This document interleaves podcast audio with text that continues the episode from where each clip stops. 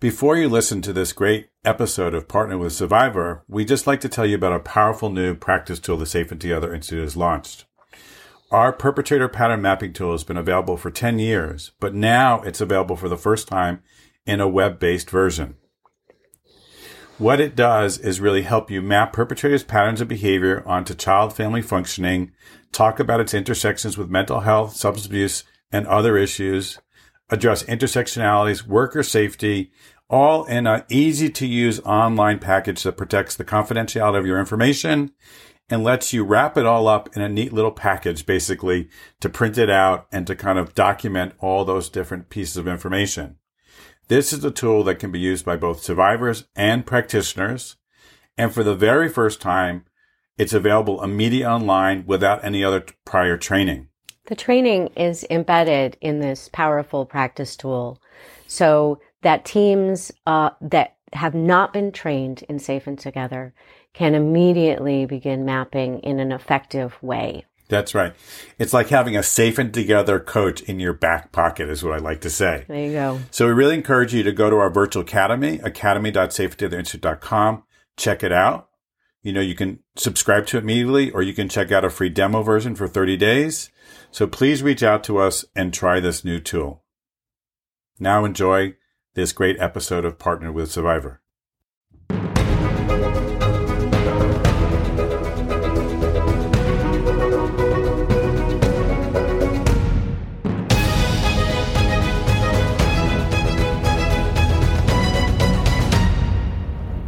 And we're back. And we're back. Hello. Hello. This is uh, Partner with Survivor, and I'm David Mandel, Executive Director. Wait, Oh, wait. Let me finish. Sorry. Executive Director of the Safe and Together Institute. And I'm Ruth Raimundo Mandel, jumping the gun this morning. Um, and I am the um, Strategic Relationship Manager and Communication Manager at Safe and Together Institute. And Mm. you are listening to Partner with Survivor, right? You are. And, And uh, I'd like to, to just acknowledge that we are on Tunxis land in the beautiful Farmington Valley, where it is springtime and we can still see the river down there. And we've got all the beautiful spring flowers coming up, and the bees and the butterflies are waking up, and it's a glorious time of year. And that this is part of the land of the greater Algonquin tribe, a living nation, and this land has never been ceded. Right. And just to any uh, acknowledging any Indigenous elders, past, present, emerging, who are listening in. And Mhm. you say it's spring, but my feet are still cold. I just, I just, I just want to be really clear. It works here. Yeah, you I know. So anyway, so this is we I we took a, a break and now we're back with uh with force. And so we did one interview this week with a with a survivor practitioner, and we're doing another one today. with a survivor a practitioner. but also somebody who's like a triple, quadruple, quintuplet threat, you know. And so I'm just really excited about this. So so today we're going to be talking about um uh, impact, long-term impact, medium, short-term impact of strangulation on domestic violence survivors, which is, you know, what I'll say, and it's just sort of so much work has been focused on, importantly, on strangulation as a risk marker for homicide right. you know, and that's so critical. And today we're going to look at a different angle, which is really understanding those impacts on on people who survive strangulation attempts, and and we're going to be talking to an expert. We that. are. I, I want I want to fully step into this space with full emotional responsibility. And I want to say that this topic gives me a lot of anxiety. And I'm feeling a little anxious about talking about it um, as a person who's experienced these type of behaviors. Um, and I just want to acknowledge that this particular conversation can be very intimate and very triggering. And I just want to let people know that's okay and take care of yourself and and listen in bits if you have to. Um, and there may be moments where you hear a little emotion in my voice, just because this is something that I've seen and experienced. And I've seen it happen to other people, and it's also happened to me. So I've got both ends of the spectrum. Um, so please take care of yourself if you are a survivor or if you're a professional who's had trauma, you know, secondarily from dealing with this issue. Okay, so I am going to introduce our guest, and and um, Nneka MacGregor. So, so I'm, and I'm really honored to do this. And, and I'm just going to give a little backstory uh, how we met, you know, because, you know, you, you go places and you don't know what's going to happen. And so I went for the first time to Regina, Saskatchewan. I've never, I've been to lots of Canada and uh, been to lots of Canada. I've been to lots of Canada. Is that is that a good, is that a, is that a poor construction? I've been to lots of Canada, but I've never been to Saskatchewan. It's beautiful, and um, you know, and had a great experience with the, with the people there, the conference attendees, really looking at the introducing Safe and Together there, and, and was was really wonderful. And then as a bonus, you know, they're co-presenting on the as part of the conference was was Nneka MacGregor. Mm-hmm. And so let me introduce her. And it's so good to have you on the on the show, partner with Survivor. And so formally, she is the co-founder and executive director of the Women's Center for Social Justice, better known as Women at the Center. And, and this is a unique nonprofit created by and for women, trans, and gender diverse survivors of gender-based violence. And so, so just that was part of it. We're like, we want to talk to you about, you know, this this women run centered survivor centered organization but she's a, also a black intersectional abolitionist feminist international speaker and trainer and she's an expert advisory panel member of the canadian femicide observatory for justice and accountability and sits on several advisory boards and committees including the federal advisory council on the federal strategy against gender-based violence um, and co-founded the black femicide canada council. And so beyond that she's a business person she's a lawyer and and so we're i feel like we're getting this wealth of expertise in all these really important areas. Mm-hmm. and so Nneka welcome to partner with a survivor thank you so much david thank you so much ruth i'm really really excited to be speaking with you two. and just to start off as we do in uh, all of all of canada to take david's comment we always start also with a land acknowledgement. And so I want to say that I'm zooming in today from my home on stolen Indigenous land that belongs to the Haudenosaunee, the Huron-Wendat, the Mississaugas of the Credit, um, the Anishinaabe, uh, many Inuit and uh, Métis people. I consider myself um, an uninvited guest on Indigenous land and part of I frame it like this that part of the rent that I pay as a guest on their land is that all my work and all the work of my organization is centered around solidarity with Indigenous women, especially with Indigenous women, girls, and Two Spirit people, and in support of their demand for um, rights and an end to the genocide that they are experiencing. So I'm I'm really really honored to be joining you today I'm very excited about the conversation. I want to thank you, Ruth, in particular, for your vulnerability, right? And the courage it takes to open up and disclose that you've experienced this sort of stuff. Because I, I have as well. And that's why I do I do this work. So anytime I get a chance to talk, I will. I do. there you go. That's talking is good. Talking we, we're, is we're, very we're, good. We're a big believer in talking in this right. household. Mm-hmm. So, you know, Nneka, um, you know, one of the things that, that, that I'm going to want you to talk. We're going we decided to talk first about the the strangulation research and how important that is and what you've learned.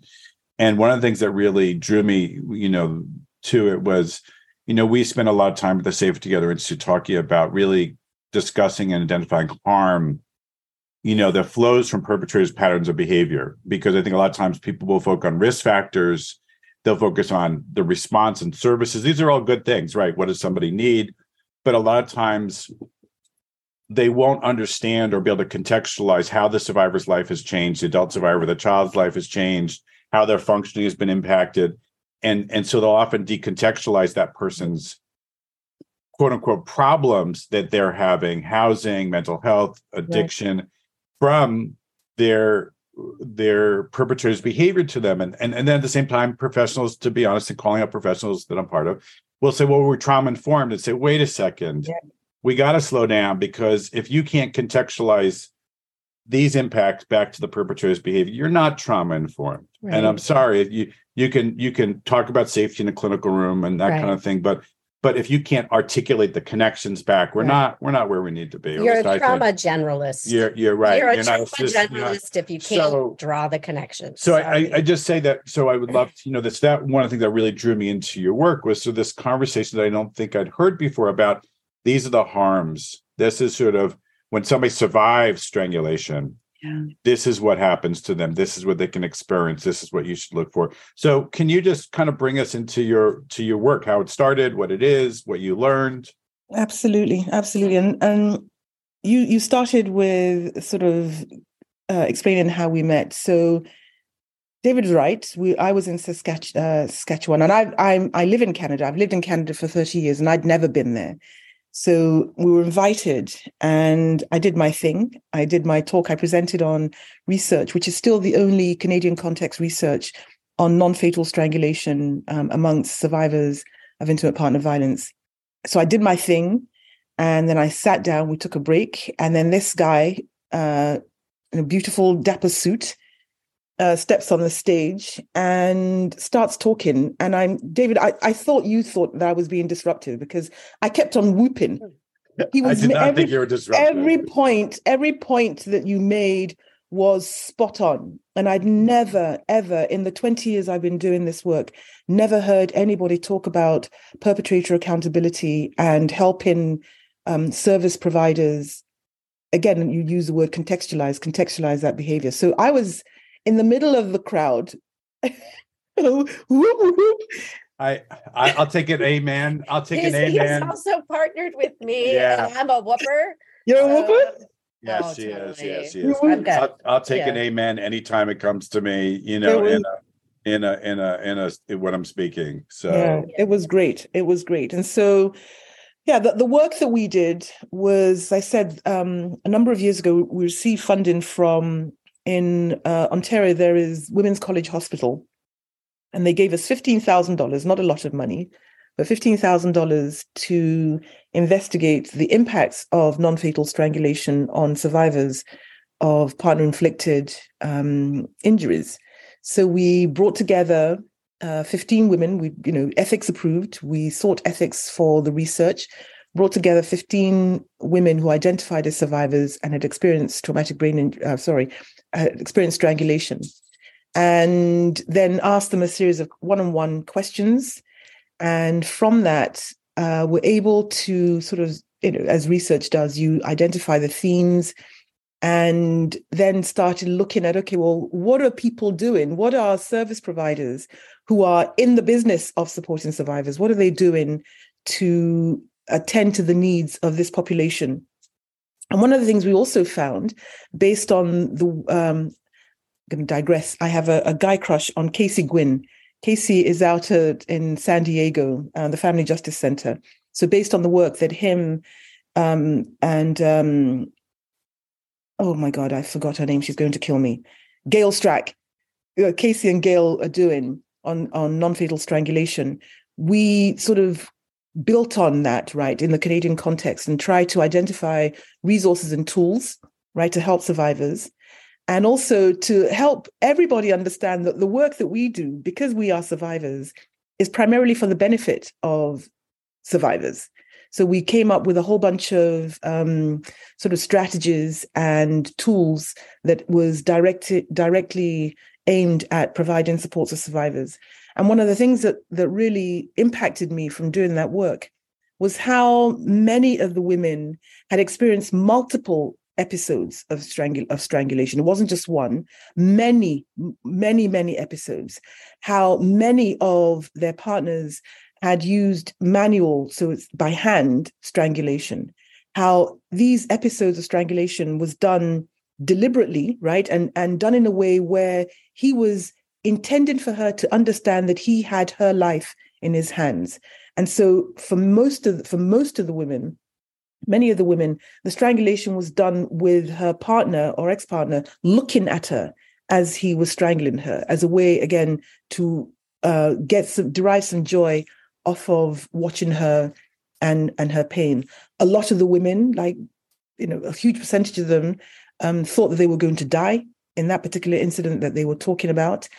Some of the women had their children present at the time. One of the women uh, and when I, I do this, and David, you you'll recall this, I I use the words of the women um, explicitly as a way to bring them back into the conversation. And one of the mothers was talking about how she was screaming, telling her son to run, you know, leave, get get away, and go to the grandmother's house and tell the grandmother, let the grandmother know how she died. If she dies, that the the grandmother should know that you know how it, jarring. One one woman was talking about the, what precipitated, what led to that particular um, incident of strangulation, and it was because she'd just given birth, right? She'd just given birth, just come back from hospital, and he wanted to have sex, and she didn't because all women who've given birth the day after you are very very sore she didn't want to have sex. He wanted to have sex. And so he started beating her up and started strangling her. So that research really uncovered a lot of information on the realities of women who had experienced it. And then to the point you were you were asking about what are the short, short, mid, and long term consequences. And I, I love to talk about this because people are so unaware. And not only is the community unaware, but the survivors themselves were not aware that the symptoms that they were living through was, you know, you can relate it straight back to those instances of strangulation. So it was a brilliant piece of research. Yeah. And we need more of that. And we need that to seep down into the medical community right. and their practices of um, assessment for both women and for kids.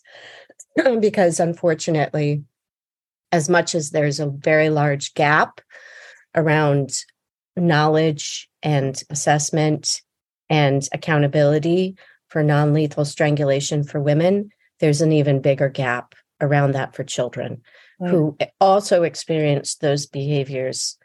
And actually, I think they experience them at a greater rate of regularity than most people are willing to admit.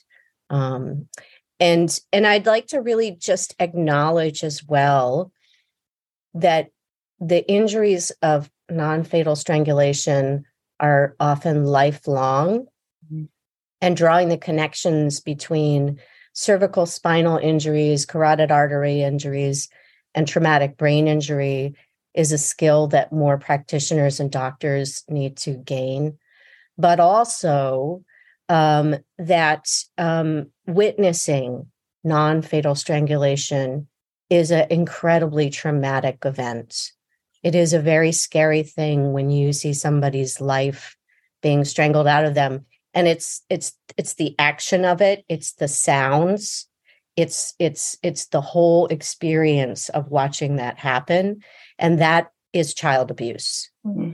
and we should name that super clearly that if one parent is strangling another parent in front of children that is child abuse you know, I was, I wasn't, there's so much Nneka what you were saying that I wanted to come back to because just even in those five minutes you gave her, there's, you gave us, there's so much. So much. Um, but I'll, I'll, I'll go to this part, you know, Ruth, based on what you just said, which is that I think um, the, the, it's so important because we deal at the Institute so much with child-centered things. So, you know, family court and, and, and child protection and, and so much of the model is built around this child-centered approach and and what you just said just mm-hmm. speaks to this piece which is you know that um, it, it's easy to be appropriately kind of focused on the the lethal near lethal nature of that action and and the consciousness and the and I don't want to, the intimacy is sort of is a bad word or sort of just I don't want to kind of you know mm. carried over into the positive use of intimacy but it, there's an intimacy you're describing in that face forward, looking your eyes kind of thing. There's and, and so I wouldn't call it intimacy. I know, but it's but it's I would actually I would actually that's that's a that's yeah. a that's a form of deep pleasure yeah. in harming other people. Yeah. That's a form of deep pleasure in controlling other people. And that information about the the the behaviors of a perpetrator while they're strangling a person right if if perceivably they're taking pleasure out right. of that action that makes them a very well, dangerous right, perpetrator right, and, and, i guess comparing that to the depersonalized or kind of thing of shooting somebody from a distance or something yeah. like that but I, going to the kid thing for a second that i really want to underline for our, our listeners that those are we talk about those being parenting choices what you just described Nneka is you know is this idea I'm choosing to do this in front of my kids. Mm. I am I am not only physically and psychologically and and and medically harming my partner and risking their life risking their life but i'm also you know terrorizing my children you know i am putting in motion a whole bunch of things that will affect my partner's functioning you know and and so just you know to your point you know sort of about observing that mm-hmm. you know whether you're an adult or child observing that the the the tremendous trauma right that's there right. i know that's to me it's just one of the things that, that stands out right. i love i love that part around and ruth to your point around uh the impacts on children and how if a perpet- if the perpetrator to use the language if the the person that's causing the harm is unconcerned about the impact on their child of witnessing. I think that makes, yeah, you're right. It makes them an unfit parent, right? Mm-hmm. And yet, what we've seen, because we also, part of our work is we do what we call court watch, where we go into, we have uh, in Ontario what's known as specialized domestic violence courts. So we go into these specialized domestic violence courts where perpetrators are, are seen by supposedly specialized judges, specialized police, specialized crowns, and who supposedly have a really good understanding of gender, you know, intimate partner violence. But our court watch has has dis, you know shown that there's nothing specialized really about these courts at all because judges are still um, allowing men who have strangled and used the, these types of really terrorist tactics against their partners, judges are get, letting them off with a peace bond. And then, if when there are children involved, these men are seeking custody of the child, of their children, and will use the impact of the way that the mother is now functioning as a result of the strangulation. Right. Right, They'll use that in evidence against her as a way to get um, custody of the children by saying, "No, she is unfit. She she's unfit." So our work is part of our, our, our work is around educating judges and crowns to get a, a really better handle on on the link between strangulation and the consequences on the mother, the woman, as well as helping family law lawyers get a better understanding of that as well.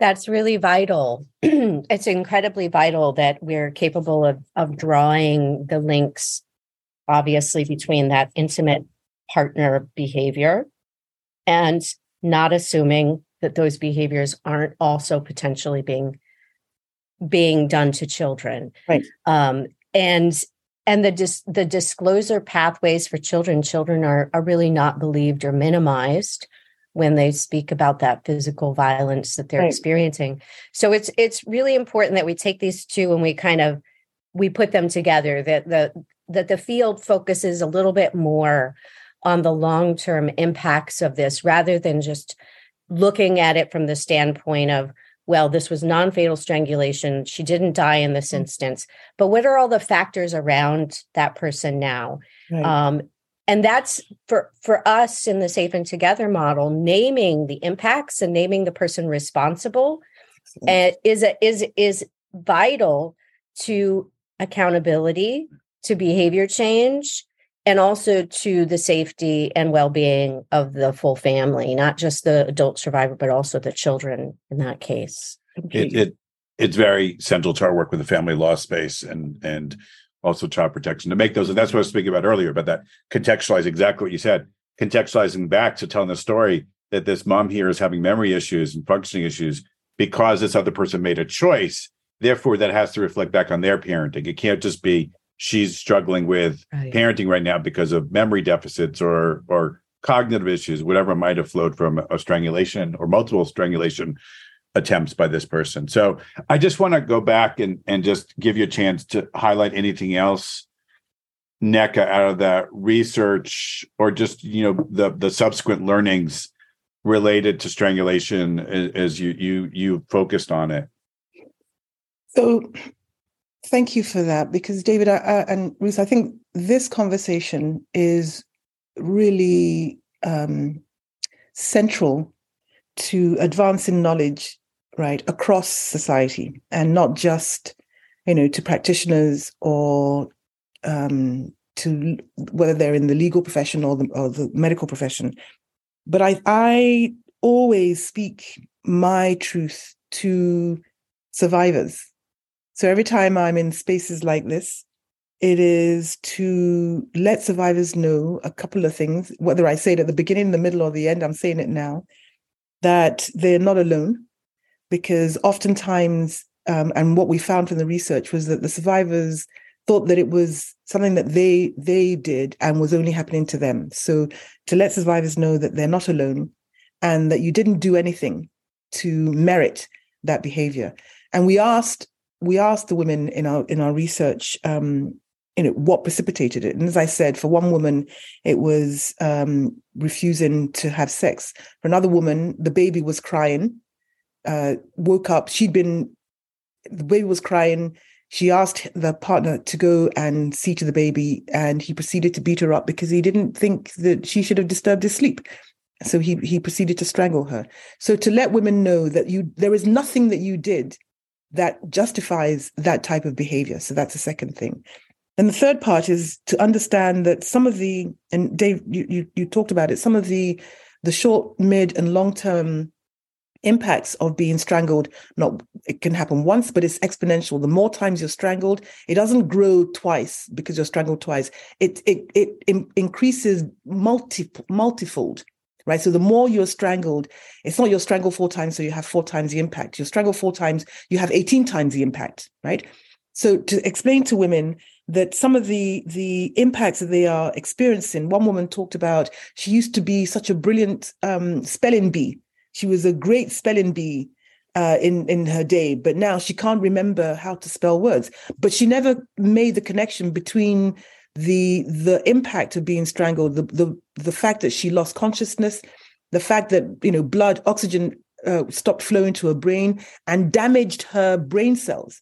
She didn't mm-hmm. make that connection. So for for me, in speaking here today, what I want to say to survivors is that if you are experienced, if you've experienced uh, strangulation and you are experiencing these types of symptoms, there there's help, right? There are things, there are people out there who are doing incredible work to help um, uh, help you mitigate some of these these impacts. So, for example, we are doing work on traumatic brain injury and intimate partner violence. We're working with. We just received some really great funding from Public Health Agency of Canada um, for a four year project to look at sectors, cross sectorial um, uh, partners getting together to create a, a, a, model that will support survivors of traumatic brain injury. And these survivors include survivors who've experienced strangulation because that strangulation leads to um, uh, brain injury. So the work that we're doing is to help. The work that we're doing is to let survivors know that they're not alone. The work that we're doing is also to help um, practitioners understand the link that brain injury experts and gender based violence experts need to move from their siloed bubbles and start working together, right? Because the women who are presenting, the women who are coming forward, uh, do not live siloed lives. Right, so- right. That's the thing. It and you watch as as we move through these different sort of uh, services, right? How inefficient and ineffective they are because they're not communicating with each right. other. And because they also don't have the core knowledge and skills that they need in order to have that conversation. Right and and that is so important. You know again my mind is kind of bursting with with with with sort of questions and thoughts. One is is is kind of uh, you know is we'll want you to speak to this in a moment which is sort of just even the basic you know sort of mechanics of strangulation about force you know because the amount of force is is very little. But also just i think people have misconceptions about sort of airway versus blood. You know not i may not know that we're that we're talking about a really uh multiple systems that can be impacted in a strangulation right. incident. But also just just um and, and you could take these in any order you know that just I'm thinking about medical, the siloing that you're talking about, Ruth, the sort of medical professionals and the mental health professionals who does the impact of these things sit with? And you know, are we training mental health people right. to include this as part of their their their, their, assessment? And are medical people trained in the in the impact? So so some of this is about the mechanics. If you could just speak to that, but then about the siloing of and training of professionals, you know, yeah. would be great as well, Nneka. Yeah.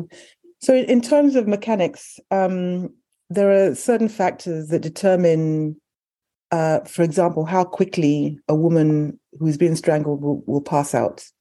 So there are th- three things, mechanics that we we look at: the area around the neck, right? How um, the area where the pressure is being applied, how much pressure is being applied in that particular area, and the length of time.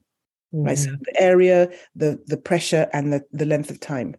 And when I, I tell people in very lay terms that if you think about um, the amount of force it takes for you, and I did this experiment at, at, at the conference, the amount of yeah. force it takes to open a can of, of Coke, for example, Pepsi, is insignificant, right? There's a there's a lot of force a lot more force in opening a can of Coke than in um, strangling a woman before she passes out. So you don't need that amount, that uh, much force to strangle somebody before they pass out.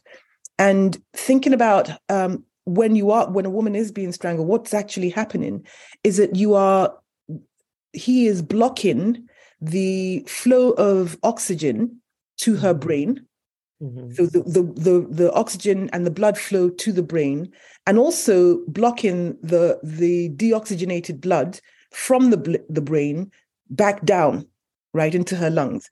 So the stoppage of flow of of oxygen and blood is what actually kills the the, the cells, right? Mm-hmm. So when a woman has been strangled for multiple times and the damage is accumulated, right, is accumulating, then it is obvious. You don't need to be a, a, medical practitioner to know that this is obviously causing trauma, as in physical trauma, to the body, as well as the psychological trauma to her and, and her way of life. And so for for us, explaining to people so that they have a really, really clear understanding. We talked about the intent um, behind the Perpetrators Act, but also an understanding of to strangle is a choice to use your hands to strangle is a choice. Most of these men uh, use their hands. It wasn't a ligature, so it wasn't like a, a scarf or a cord. It was their hand. So it was very personal. Right. It was very personal. So when they say having your life in my hands, they literally literally mean it. They literally mean it.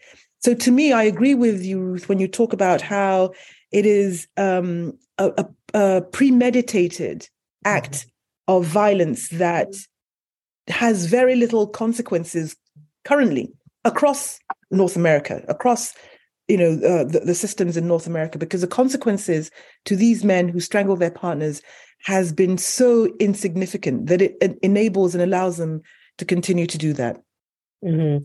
You know, I, I I feel like some of this is the natural consequence of our own learning process in the medical field that you know in the in this in the 80s 90s we were focusing more on broken bones spiral fractures you know uh, dislocated shoulders uh, those type of injuries and as medical imaging and medical advances you know continue we are able to understand the deeper and deeper impacts of domestic abuse child abuse on a more sort of body systemic level that really impacts our functioning, our long term health, which can lead to disability. And it's very important for us to say, um, and for medical people to say, these impacts are real, they're material, they can end somebody's quality of life, they can diminish their functioning, and they can shorten their longevity. And somebody's responsible for that. Yep. It doesn't matter if you can't see it on the outside. Yep. Somebody is responsible for all of that. That's a human being that now has uh, potentially disability. Yep. Uh, minim- minimized ability to take care of their family because of traumatic brain injury, and somebody is responsible for that.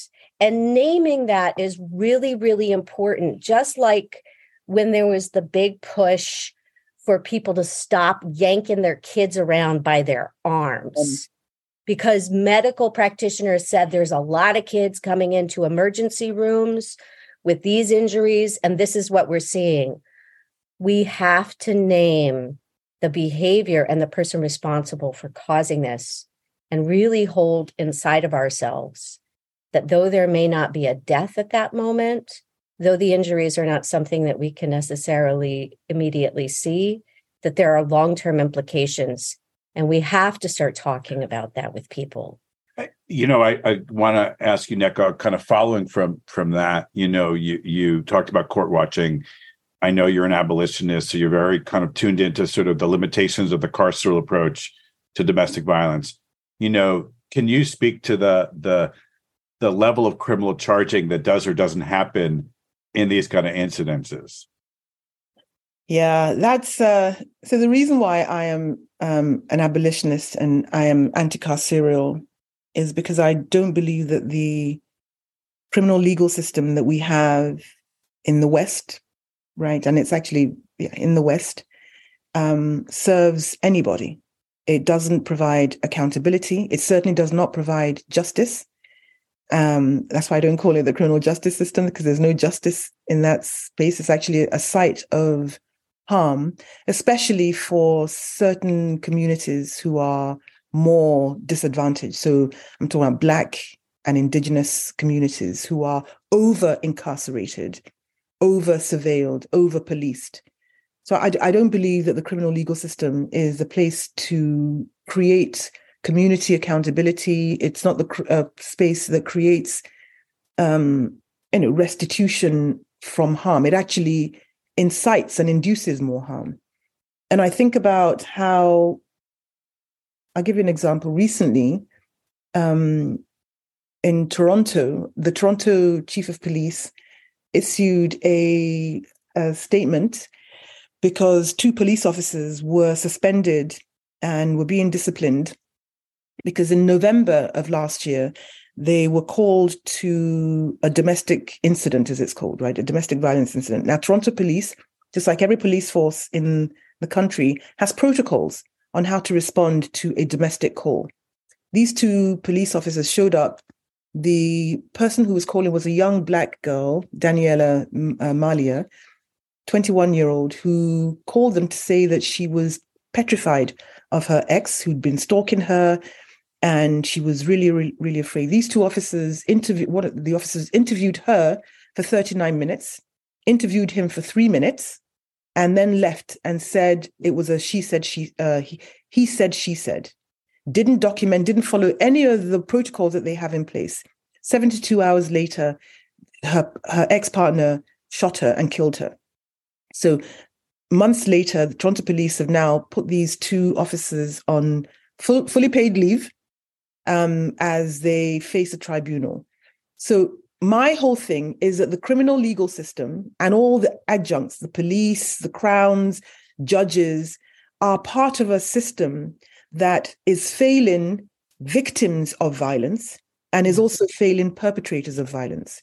Mm-hmm. And if I, I ask every time I do this sort of talk with people in the criminal legal system, I ask them honestly, if you were to recreate, if you were today asked to create a system that you know leads to accountability, leads to justice, leads to healing, would you replicate what we have right now?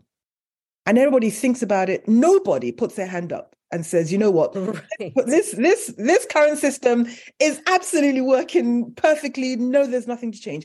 Everybody recognizes that it's not working, but people are too afraid, I think, of what it would take to create something different. And I'm saying it doesn't take much. It doesn't take much. So that's why I'm an abolitionist. That's why I am anti carceral, because people who are thrown away, everybody, right, who is in jail, um, are, it's an inhumane place to put human mm-hmm. beings. And whilst there are people who need to be removed, separated from the rest of us in society, the, the current prison industrial complex is not that place. It isn't that place. We need to Yeah. figure out ways that we treat each other more with humanity, more with kindness and compassion. And mm-hmm. it starts from you know when they're little, when we're young, how we raise our boys, how we raise our girls, what society is putting out, what the media is putting out. It starts with community taking accountability before we can really expect individuals and systems to be to be held accountable. I I feel like sometimes, you know, the debate between people who are like, we're gonna, we're gonna, the carceral system is the only system we have, and therefore that's what we're gonna lean on. Okay, that's true. It is, it is the thing, it's the big gorilla in the room, really. It's that's what it is. But we're not minding the basics. Hmm. We're not taking responsibility Yep.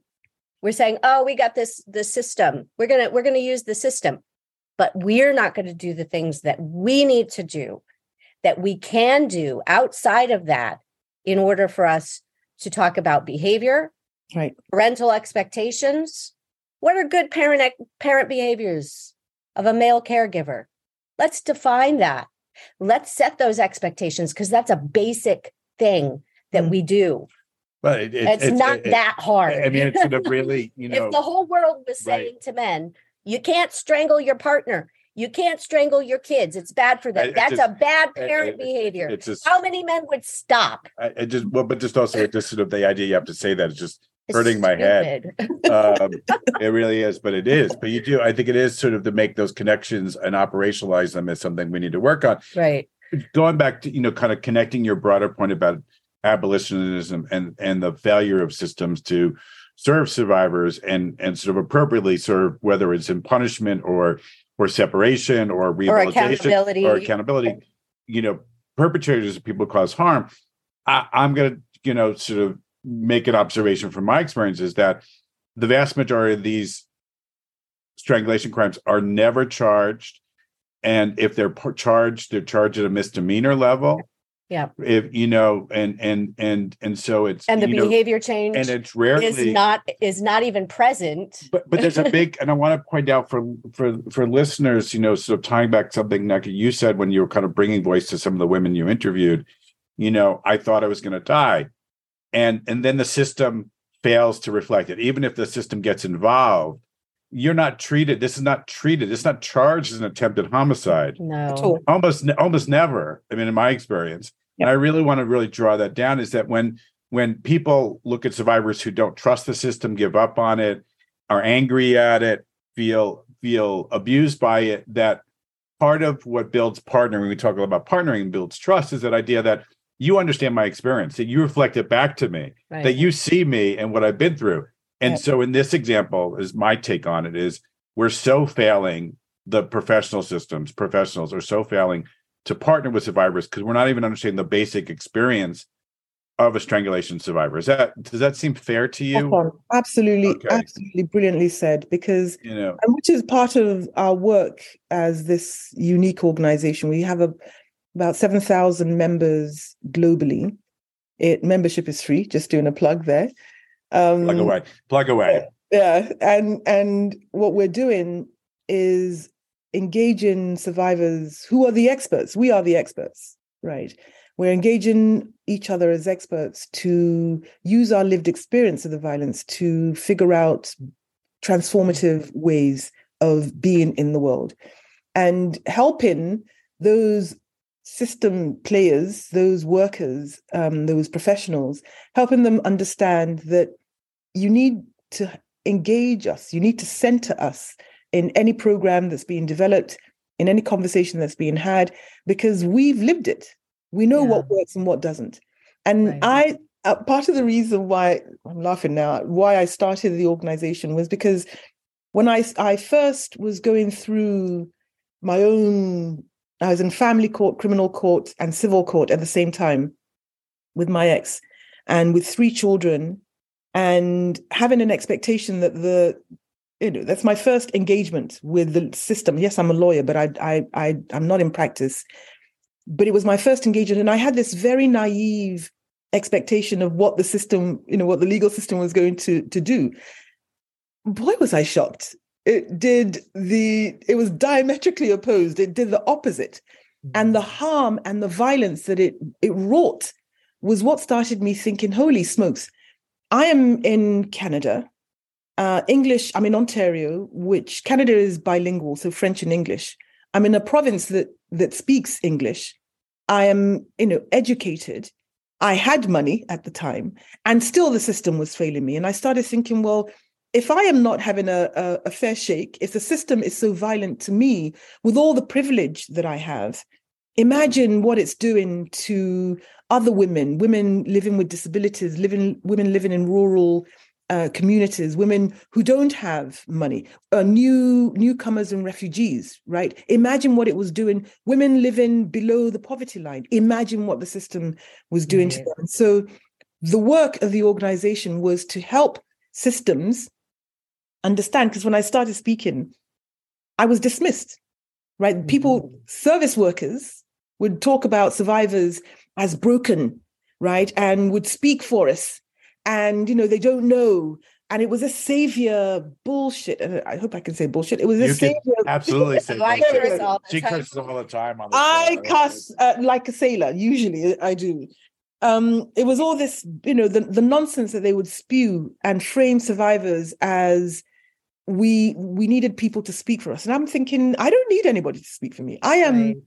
fully present fully aware fully competent so started the movement of getting survivors to be centered mm-hmm. in the mm-hmm. work and educating all the players regardless of you know whether they worked in immigration child welfare league family criminal law it didn't it didn't matter to us we needed to help them understand the totality of our lives and how each system you know overlapped and interplayed to compound the violence right. And to and to lock us into a space and also to help a perpetrator feel justified in their behaviors and also give them the sense that there was no accountability for it. So really diminishing the impact and the behavior on their part.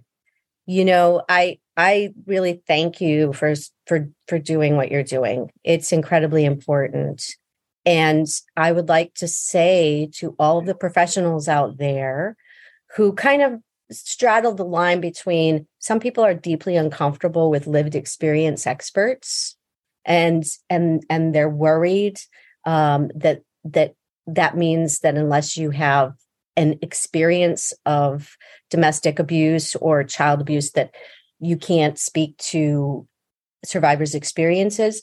The key to speaking to survivors' experiences is to listen to survivors' experiences and to value them and to believe the impact mm-hmm. and then to map out that impact and understand how it's playing out in all of these different systems.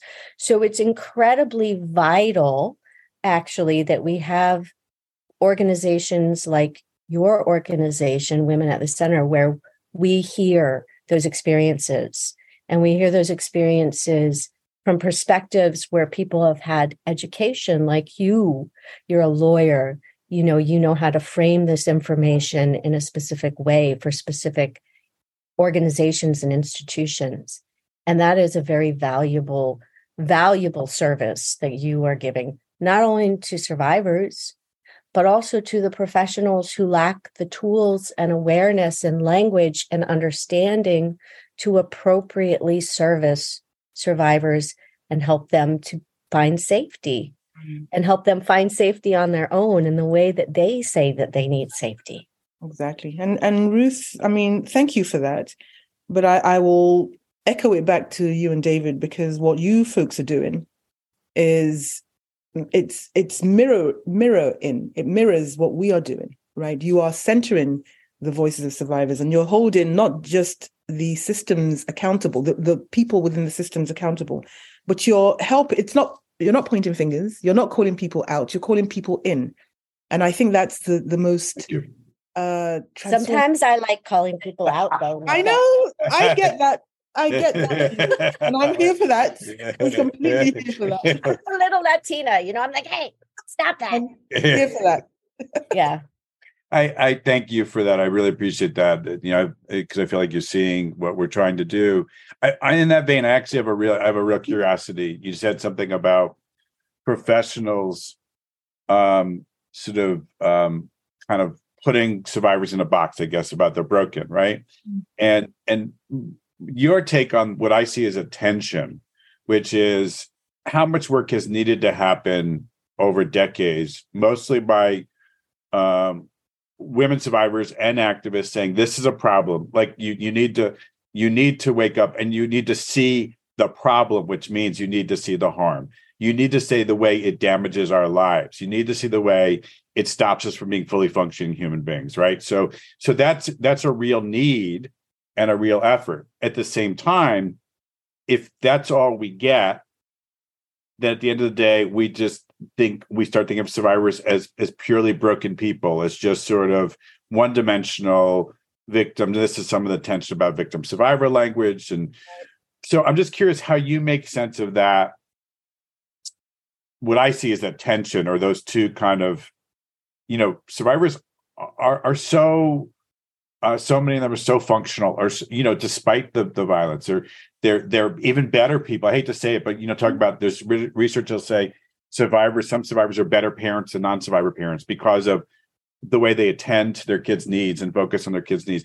So I, I there's so much richness there that isn't just one dimensional of somebody's their trauma can yeah. be brought down to their trauma. So can you speak to that? How you understand that? I love that question because um, I talk about why my work. I I love what I do.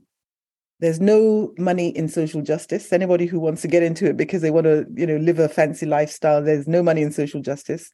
But the rewards of doing the work are, you know, it, it's it's priceless. It really is priceless. And it is priceless because for me and for every survivor that I have ever met who I, will talk about the organization. Every survivor who's joined the organization, there's a question in in the sort of the uh, application, why do you want to get involved? I think I would say 99.9999% of the survivors who join say that they want to get involved because they want to use what happened to them so that it doesn't happen to anybody else. Mm-hmm. And so it is a it's a vocation. I think this is it's like you know priests and nuns and and doctors it's a vocation to get into this space because you feel a compulsion. That's number one. Secondly, the thing about survivors making uh, excellent parents, of course we do, because we've spent time navigating, right, negotiating on the, by the by the day, by the hour, by the minute, by the second. We are negotiating um, strategies. We're creating strategies around how to minimize, mitigate trauma. And you become really good at problem solving, become mm-hmm. really good at it. And you also become good at holding multiple people in your arms whilst you are trying to keep yourself safe, right? You're, you worry if when you have children, you're worrying about your kids and you're worrying about yourself because you, you know, you can't leave your kids. You can't, it, it's a really complex maneuvering that survivors do and and it, it's it's a contact sport right it, it's a mm-hmm. heavy mm. heavy heavy um, weight that we bear but everyone every one of these women that i've ever met i i would drink i would invite them to my rooftop and we will drink chardonnay because they are incredible mm-hmm. we are incredible we are a force so yeah. I, I i i don't see the weakness in survivors i don't see it in myself I've never seen a, a survivor who I would look at and feel sorry for. I'm saddened by their experiences, but I and it's an empathy thing. It isn't it isn't a sympathy or a pity. I don't pity survivors. I I, I admire and I am proud to be one of, of those people. But the the other side of it is that I feel lucky because I did survive. And I know that there are so many other women and their children who who didn't survive. And I, I don't use the language of lost their lives. They didn't lose their lives. Somebody took it right? There are so many who have died by femicide. And again language is important. We are, um, when you're reading my bio, it said that I'm part of, I'm a, an expert panel member of the Canadian Femicide Observatory for Justice and Accountability. And I'm also co founder of the Black Femicide Canada Council. We are deliberate in using the language of femicide as opposed to homicide or murder, because mm-hmm. femicide is about the killing of women and girls because of their sex and gender, because they are women and girls, and how the system fails to take accountability, right? And the perpetrators fail to take accountability because the overwhelming majority of women who are killed are killed by somebody who's known to them, a family member, a, a current or an intimate um, partner, or you know somebody somebody that they know. It's not the stranger that jumps out from the bushes. It is somebody that they know, and home is not safe for women. Nowhere is safe. So it, it's the language of femicide. And we do this work because we need to prevent others from losing, from, from you know, t- having their lives taken. And all the potential that they could have brought into the world is now wiped out. I love that you can hold both of the poles of impact. I'm trying to show my hands on the screen. Both of the poles of impact in your work, because a lot of times when I look at people who are doing femicide work, they're only focusing on death. They're only focusing on that. They're not focusing on the range of experience of harm and impact that survivors are actually experiencing because of these different forms of perpetration.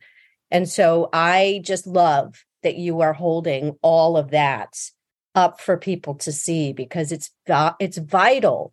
I think when people just think of us as oh we want to keep women from dying they're really they're really just saying that's the bottom line measure for society. Just keep them from dying. You know, it's all good if they're, you know, harmed and damaged for the rest of their life and their children are traumatized and and really what survivors are saying to professionals and to the system is that's not good enough. Cool.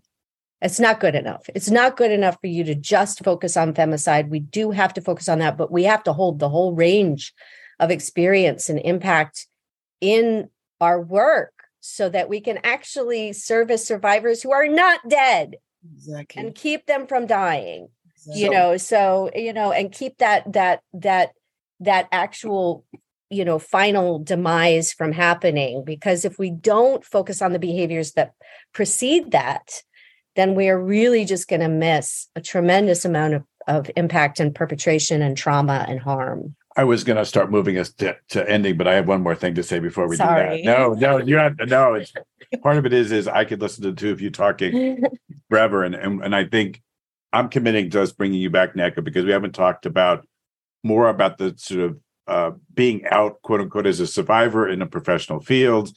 You know, sort of, I'd love to talk to you more about the Black femicide work and, yeah. and just the intersectional stuff and the abolition stuff. So I, am committing to, to to being back. But I, I was just thinking about what you were just saying, Ruth, and I was thinking about when I heard, and I'm trying to remember who it is, the child protection expert who was um, talking about sort of how much we center child safety, which is a safety from physical violence, right? Primarily. And again the parallels how much we center risk of you know deterring homicide or kind of preventing future harm like so the very the extreme physical harm which is important to do and he said but if we center in child child protection if we set if we center child well-being mm. you can't have child well-being without physical safety but right. it, it, it it sort of inverts the conversation because i think in in a lot of places it it it well-being is downgraded right and that's what kind of you're speaking to yeah. and i think this is the value of the coercive control framework i think the the thing about domestic violence human rights mm-hmm. and liberty and Freedom, deprivation right. kind of frame that's why we talk about functioning you know so much with the institute about impact of perpetrators on on on child partner and family functioning because it's so much about understanding that uh, we don't want just freedom from a particular act of physical violence we want people to have freedom to live their lives as full human beings that's my goal. And and, and for so, families to be together, and, you know, and in a in, right. in a way that's safe, stable, supported, yeah, self communities. That's know. right. I mean, the whole thing, and and and just why we're talking more about reparations from perpetrators mm-hmm. or people use harm, because it's not enough that sort of I didn't hit you today, or even I haven't hit you in the last three years, or I haven't abused you. But if I'm a parent, particularly, I need to to do repair work you know, I should be expected to do repair work, and that should be the standard. That's a older conversation, but I do think we need to center well-being in these conversations, and I think use that as the benchmark. Have the perpetrator, the person choosing to do the harm, hinder well-being of this their partner, ex-partner, or their kids or their family. It, it isn't just be, you know, we're looking at lethal or near lethal or or the physical impact of the incident where it's got to be this bigger bigger lens. Agreed. Um, so so we are um, i think like at an hour. yeah right exactly. What just happened? I don't know. It felt like it went by so quickly. Um love it, and, and so Nneka as we said to you at the beginning is there is there a main message you want professionals to take away from your work in this podcast that you'd like to say to them um, to the professionals, it goes back to uh, working in partnership with uh, survivors and respecting survivor autonomy, survivor brilliance, survivor expertise, and understanding that they have so much to learn from us. And we are you know we're all on the same page. We all want the same thing. And the only way that we are going to get this thing of eradicating violence against women girls gender in fact eradicating violence from our communities which i believe is possible only way we can get there is if we all work together. And we work together from a a basis of we lead with love right? We lead with kindness, we lead with compassion, including to people who've caused harm, because I talk about how hurt people hurt people. I didn't make this up, somebody made this up. Hurt people hurt people, harmed people harmed people. And it's one thing to scapegoat the individual, and they should be accountable. But society has a role, society played a role in creating that individual. Mm-hmm. Society has to have a role in healing that individual, which is why when we get back next time, we're going to talk about transformative justice. Wait, uh, sure. Uh, community, community uh, accountability. But yeah, it's it's about sort of human kindness and human compassion is the way we need to wake up in the morning and look at each other, regardless of where we are on the spectrum. Because I know there are many people who are quote professionals. I'm using the air quotes, who themselves are survivors, but have been shamed and silenced into not owning that, right? So to be able to enter space of advocacy and activism with your full self, as your full self, knowing that we're all in this together. That's it's like the last word. Yeah, I mean, I, I boom. Yeah, really. I mean, we we usually ask if there's something you want to say to survivors, but you said earlier you gave a clear message to survivors earlier about you don't deserve this, and you know, I don't know if there's anything more you want to add to that, or or that last comment was a it was a good place to to end. Yeah. You think? I do. I'm just I'm really grateful to know that you're out there doing your thing.